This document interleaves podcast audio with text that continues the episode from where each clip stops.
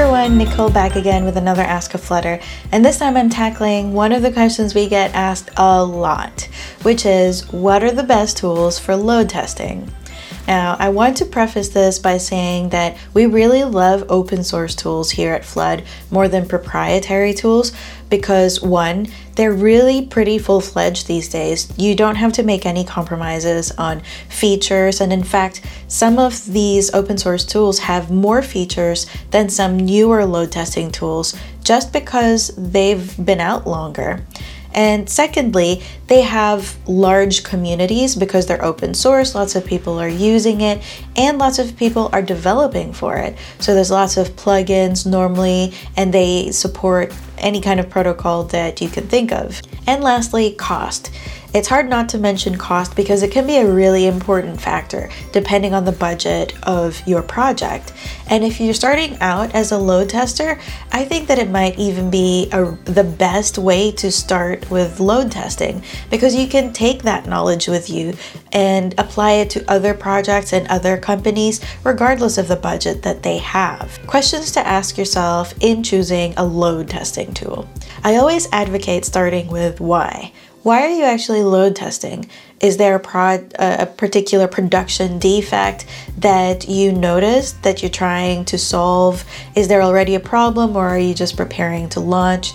These are things that are going to inform the type of tool that you choose because you might want to make sure that that tool supports the protocols that you need. Secondly, what type of app are you testing? Because if you have a single page app where your end user is interacting with the page and client side scripts are running uh, to make requests to servers, then that's something that most traditional load testing tools aren't going to be able to do. So there are two general types of load testing tools. There's browser-based and there's protocol-based. I'll leave a link in the description talking about the differences between the two. But in general, if you want to go for browser level testing, then I would suggest Selenium and Element. Now, they're both very good options. Selenium is probably the more robust in terms of automation of the two, but Element is the better one in terms of efficiency because it was built with performance in mind. So Selenium's automation first, and Element is really performance first. Now, for protocol level tools, you can't go wrong with either JMeter or Gatling. Thirdly, what's the level of technical expertise that your team has? I think it's important to be realistic about what your team can do given the amount of time that they have. So, if you have a team that has never done load testing and has never done any scripting before, then I would suggest using our test builder or something similar. On Flood, we have a test builder that is really just an easy interface. It actually runs JMeter under the hood, but it just kind of simplifies JMeter and boils it down to what are the URLs that you want to test. That is a really easy way to get started, and it's also a great proof of concept. If you have some automation testers on your team that are trying to do the load testing, well, maybe you should stick to tools that they already use. So it might be easier for them to get up and running with either Selenium or Element rather than learning a new tool. And if you have developers on your team, you might consider Ruby JMeter rather than the vanilla JMeter because Ruby JMeter is a lot easier to deal with because you don't have to deal with the XML files of a JMeter file, the normal JMX script. You can just plan out your load tests in Ruby.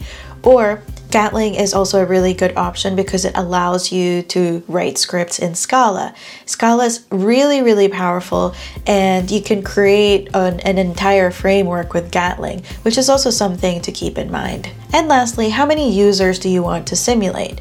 Now, protocol level tools are going to really shine here because Element and Selenium both require a higher usage of resources on your load generators just because of the complexities involved in starting a browser instance, whereas protocol level tools are really super efficient at just sending these requests. So I would suggest that if you're talking about thousands of users, I would use the protocol level tools unless there's a really good reason why that's not going to give you the results that you're looking for. Between JMeter and Gatling, well, they're both excellent tools, but Gatling has been shown to particularly be good for, for really high levels of usage. But JMeter is also a good alternative, and you can run thousands of users with JMeter without any problem. As always, I'd suggest just getting started. Pick whatever tool sounds like it might be the best for you, do a proof of concept on that one, and then you can always try the other ones as well. On Flood, we don't restrict you to just using one tool, so you can use one, you can use all four, and you can run them at the same time if you'd like. It all depends on what you need for your testing. Till next time, happy flooding!